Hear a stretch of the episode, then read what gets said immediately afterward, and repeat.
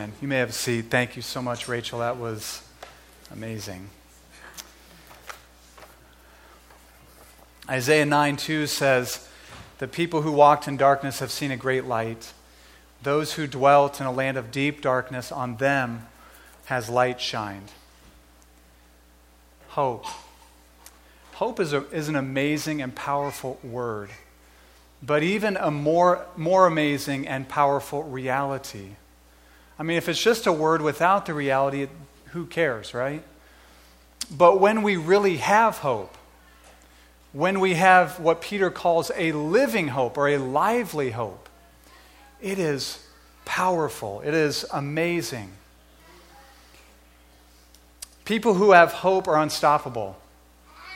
Not, not that they don't go through difficulties and trials, of course they do. We all do. But those who have hope have their hope anchored in a God who is un- immovable and a God who is unstoppable. But the word hope and the idea of hope has been hijacked by our culture. Oftentimes, hope is used to mean nothing more than a wishful thinking. Kids might say, I hope it snows today. Some adults, too, like me. I hope it snows today. A sports fan might say, I hope my team wins the Super Bowl or the championship. A wife in the middle of a tough marriage might say, I hope my marriage doesn't fall apart and disintegrate. But we need more than that, don't we? We need more than a wishful thinking. I mean, life can be extremely hard.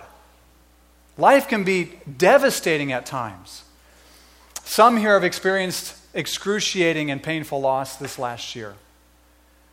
And you need more than just, I hope tomorrow's a little bit better than today. No doubt, if we were to go through everyone in this room, if you're of a certain age, in the last five years, you probably have experienced some kind of loss. And oftentimes, this time of year, with all the lights and all the happy songs and that are played on the radio and all of that, oftentimes it's this time of year where those difficulties, those aches and pains seem to surface. We get together, and it should be a joy filled time, and yet we are most aware that so and so is not here, this loved one that we so long to be with. So we need more than wishful thinking. What we need is a big vision of a big God who offers a big hope. A big vision of a big God not a big vision of a little God, but a big vision of a big God who offers a big hope. The Bible would describe or, or define hope this way hope is the joyful expectation of future good. And not just future as in tomorrow or even next year or even the next decade, but eternally, the eternal future. It's the joyful expectation of eternal good because of the God of hope. So, hope is not shallow, wishful thinking, it has deep roots. It goes as deep as God because it's anchored in God. It's not weak sentimentalism, but it's powerful because it's anchored in a God who we call Almighty, who has all power. And hope isn't temporary, it has a long history. It goes back to the beginning of time, actually into eternity past. We're going to talk about the beginning of time, though, tonight. And it goes way into the future, on into eternity. Hope invaded the earth when Jesus was born. And that's what we focus on at Christmas time, and well, we should. Hope invaded the earth when Christ was born, but it certainly didn't start there. In fact, hope was promised thousands of years before Christ was born. Your children do not bother me at all, okay? I, am I'm serious. I love having kids in here. It's awesome. So it doesn't bother me. It probably bothers you more than me. So if your kids get a little squirmy, it's okay. With me, anyways. Um, hope was promised thousands of years before Christ was even born, way back at the beginning of time, way back in the Garden of Eden, way back where everything went wrong. And things went wrong. Remember Adam and Eve. They disobeyed God, they disbelieved his goodness. They listened to the serpent and ate the fruit of the forbidden tree, And from that, they plunged all of humanity into sin and darkness. And because of them, each one of us are the heirs of Adam, and therefore we are born with a sinful nature. And I like to describe it this way a child has never been needed to be taught how to disobey. They all do that perfectly natural. They need to be taught to obey. We were all born with a sin nature, and that was inherited from Adam. Ever since the Garden of Eden, sin, death, and the curse cast its long, dark shadow over the entire earth. But there was a promise made in the garden after this catastrophic event where everything went wrong. God stepped in and gave a promise. God spoke this word to the serpent. He, he addressed Adam and Eve and the serpent. And here's what he said to the serpent He says, I will put enmity between you and the woman, and between your offspring, your children, and her children. He shall bruise or crush your head, and you shall bruise his heel. Way back where everything went wrong, God had promised hope. God had promised someone was going to come in the future, and he was going to make everything right. He was going to put everything that was wrong back to being right. God pledged a Redeemer who would crush the head of the serpent. Hope was promised back when everything went wrong. And then, hope, in the midst of darkness, was awaited, this promise of hope was awaited and longed for for thousands of years. This promise made way back in the garden was craved and desired and yearned for.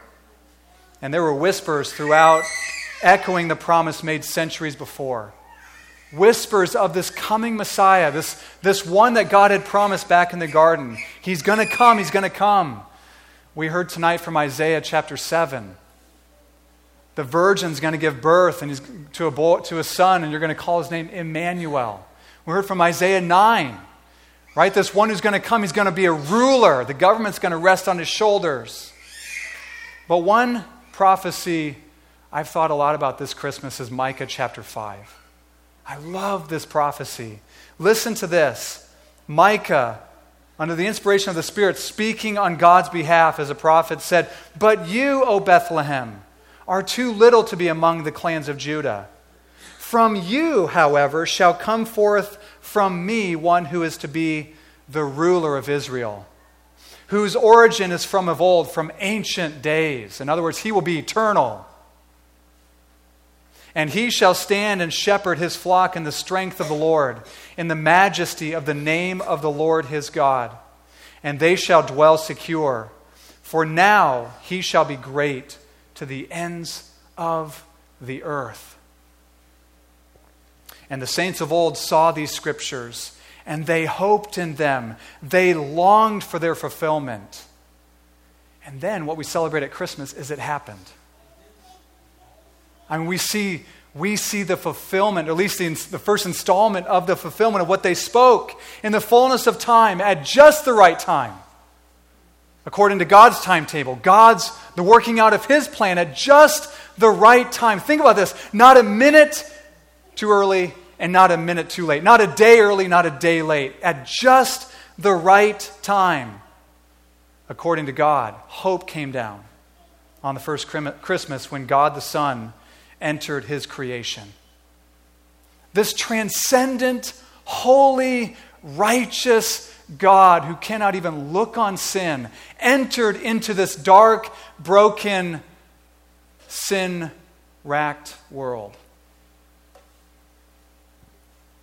The eternal God who created everything came down by entering his creation as one of us to walk in our shoes.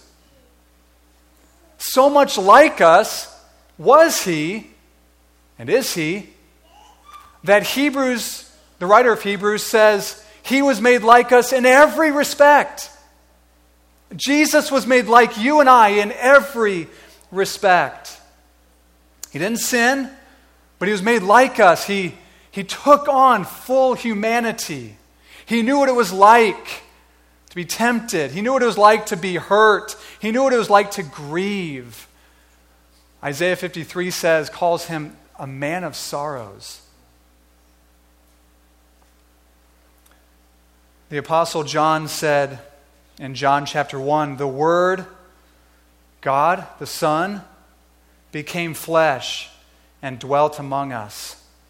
I love the song, Hark the Herald Angels Sing. It says, Veiled in flesh, the Godhead see. Hail the incarnate deity. Pleased as man with men to dwell.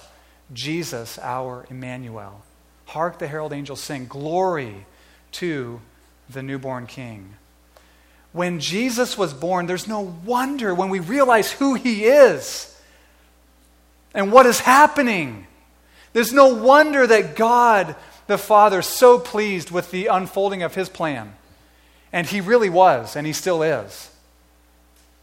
Pleased with the unfolding of his plan that he sent some angels to put on a worship concert for just a group of shepherds, a group of nobodies. They were nobody important. You know the story. Luke chapter 2, starting in verse 8. And in the same region, there were shepherds out in the field keeping watch over their flock by night. And an angel of the Lord appeared to them, and the glory of the Lord shone around them, and they were filled with great fear. And the angel said to them, Fear not, for behold, I bring you good news of great joy that will be for all the people. For unto you is born this day in the city of David a Savior who is Christ the Lord. And this will be a sign for you. You will find a baby wrapped in swaddling cloths and lying in a manger. And suddenly there was with this angel a multitude of other angels, a heavenly host, and they began praising God and saying, Glory to God in the highest, and on earth peace, goodwill to men with whom he's pleased.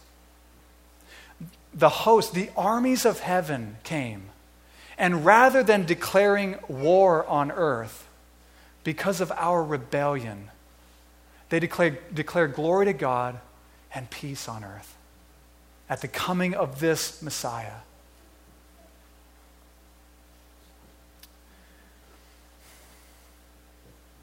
The first Christmas was the dawning of hope. It's like the sun began to rise after this long, languishing, agonizing, dark night. The sun began to rise because he came. The Messiah has come. But Christ didn't come to give us warm, fuzzy, sentimental feelings one day a week, or one day a year, or a few days a year, a month a year. Jesus came on a mission. Right? Hope dawned at the coming of Christ, but Jesus came on a mission to accomplish the eternal hope that we so desperately long for. Jesus himself said that he came to seek and save that which was lost. He didn't come to lie in a manger and coo for some people so they could say, well, how's so cute? My goodness, so cute. He came to seek and save that which was lost. He said, further on, he says, I came not to be served, but to serve and give my life as a ransom. Jesus is telling us, he's letting us in on his mission for which he came to the world. That the Father gave him, and that he came and became man, full of the Spirit to carry out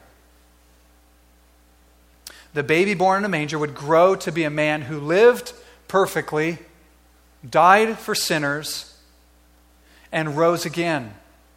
His last words on the cross, according to the Gospel of John, were the words, It is finished. What was finished? What was finished? When Jesus uttered those words, what was finished? Salvation was achieved for everyone who trusts in him. Salvation was achieved. Salvation was accomplished when he said, It is finished. Our eternal hope secured when Jesus said, It is finished. The ransom payment for our redemption to free us from enslavement to sin was paid in full when Jesus said, It is finished. So, The death and resurrection of Jesus is the point of Christmas. Christmas is a means to these things, right? Not the other way around. Jesus had to come. He had to put on flesh. It was according to God's plan and it was worked out perfectly, but his coming in the flesh was a means to carry out the redemption of his people.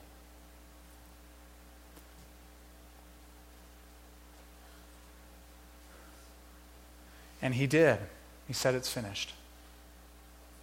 But the completion of our hope, or the consummation of our hope, is still future.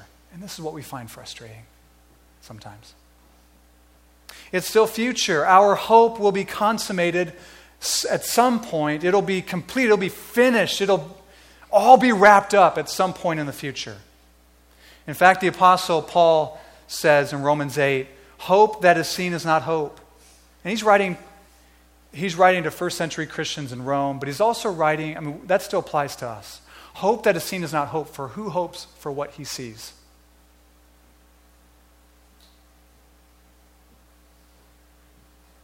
So, what we hope for is still future. What we hope for is still out before us. It's based upon the promise in Genesis 3, right? That this one is going to come, is going to crush the head of the serpent.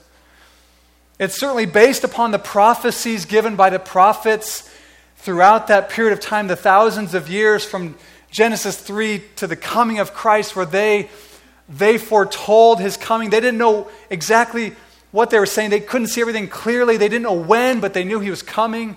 And so they spoke of his coming. It's certainly based upon the incarnation of the Son of God who came the first Christmas and is based upon the it is finished accomplishment of Jesus on the cross and through his resurrection. But our the completion of our hope is still future. It is still out before us. So, what do we still hope for? Well, the New Testament tells us our blessed hope is the return of Christ. It is that Jesus, he, he came the first time. The season is called Advent season, the coming of Jesus. We celebrate that right? The advent of Christ. Well, we long for and hope in the second advent of Jesus, where he comes and wraps everything up. And then everything we long for and hope for in the truest sense and in the deepest sense comes. I love the way it's put when, uh, in Lord of the Rings, when Sam Gamgee asks Gandalf a question. He says, Gandalf, is everything sad going to come untrue? Is everything sad going to come untrue? And when Jesus comes, for the Christian, for those who have trusted him with their lives, everything sad is going to come untrue. It's not just going to go away, it's going to be reversed. It's going to come untrue. When Jesus comes again, this is what we are confident in. At the first coming of Jesus, hope dawned on the earth. At the second coming of Jesus, what we most deeply and truly hope for will all come true and become fully real. And then we won't hope for it anymore because it'll be here.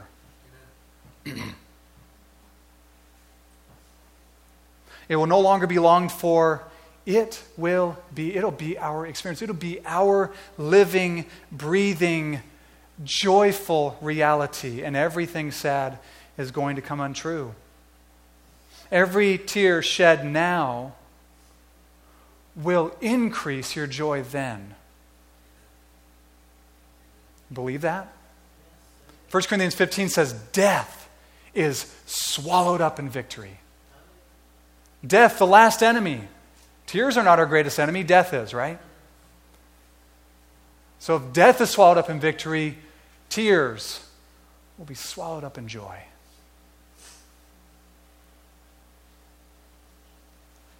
Every loss experienced now will increase your gain then.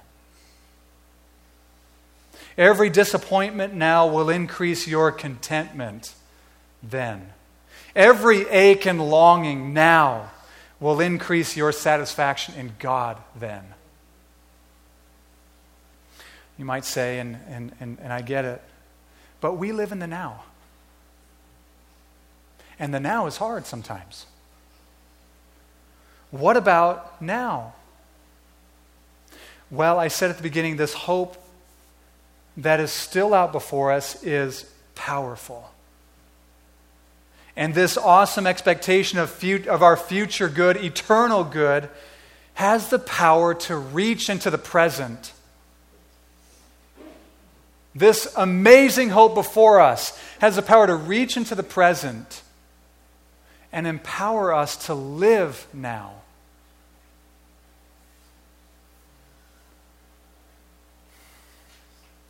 Peter calls it a living hope in 1 Peter 1, or a lively hope. And it comes through the indwelling spirit.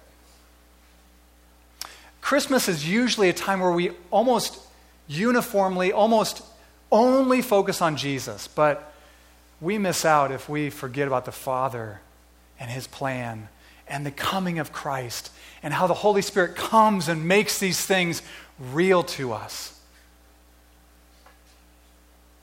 this living hope becomes real to us, becomes a lively hope in us through the indwelling Spirit. Jesus said before he left his disciples, I love these words. He said, I will not leave you as orphans, I will come to you.